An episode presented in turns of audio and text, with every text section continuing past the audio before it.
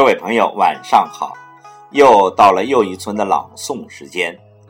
今晚诵读的是莫言所讲的亲人们的故事、村里人的故事，以及从老人们口中听到过祖先们的故事。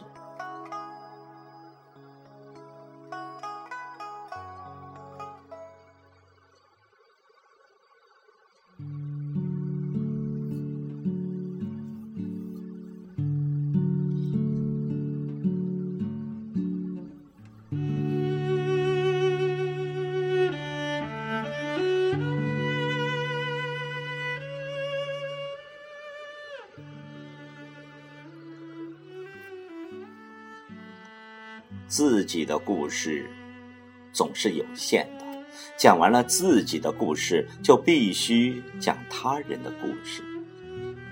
于是，我的亲人们的故事，我的村人们的故事，以及我从老人们口中听到过祖先们的故事，就像听到集合令的士兵一样，从我的记忆深处涌现出来。他们用期盼的目光看着我，等待着我去写他们。我的爷爷、奶奶、父亲、母亲、哥哥、姐姐、姑姑、叔叔、妻子、女儿，都在我的作品里出现过。还有很多很多我的高密东北乡的乡亲，他们也都在我的小说里露过面。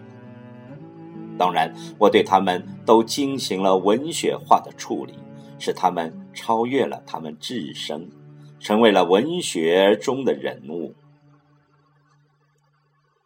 我最新小说《蛙》中就出现了我姑姑的形象，因为我获得了诺贝尔奖，许多记者就到他家采访。起初，他还很耐心的回答提问，但很快便不胜其烦，跑到了县城他儿子的家里躲了起来。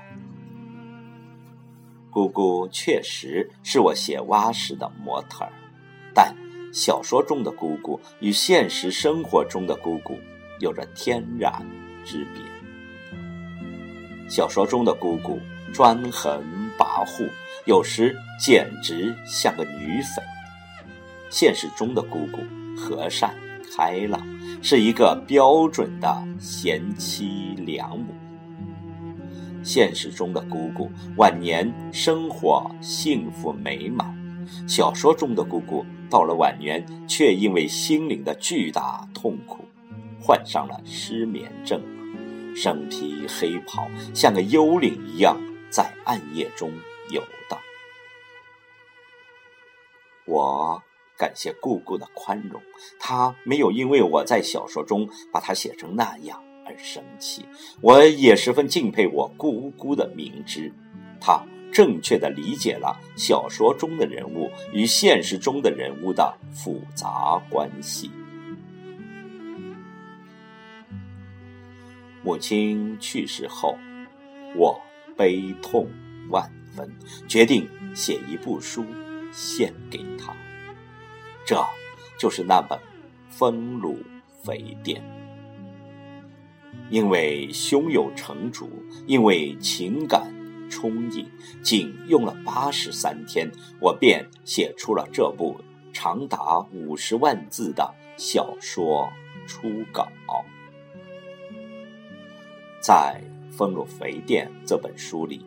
我肆无忌惮地使用了与我母亲亲身经历有关的素材，但书中母亲的情感方面的经历则是虚构或取材于高密东北乡诸多的母亲的经历。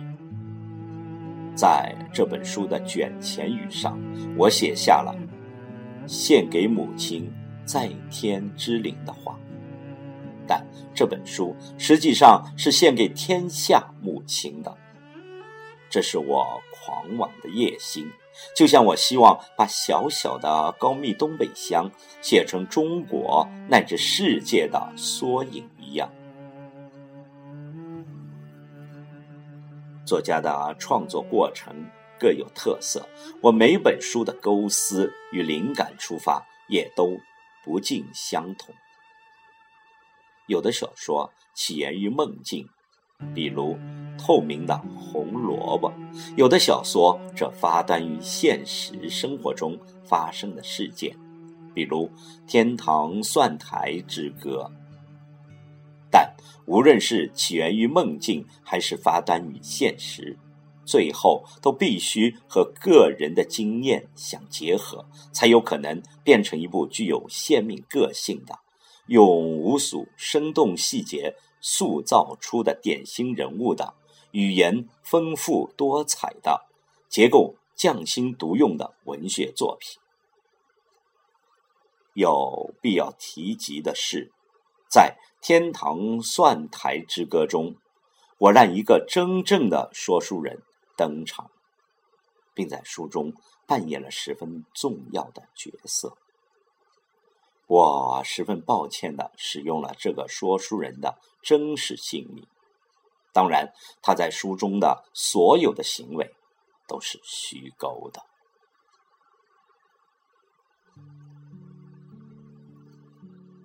在我的写作中，出现过多次这样的现象。写作之初，我使用他们的真实姓名，希望能借此获得一种亲近感。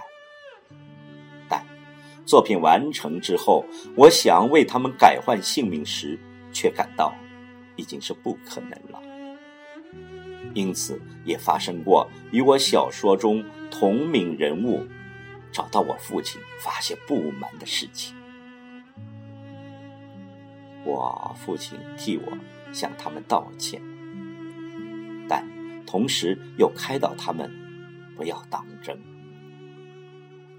我父亲说，他在《红高粱》中第一句话就是：“我父亲这个土匪种，我都不在意，你们。”还在意什么？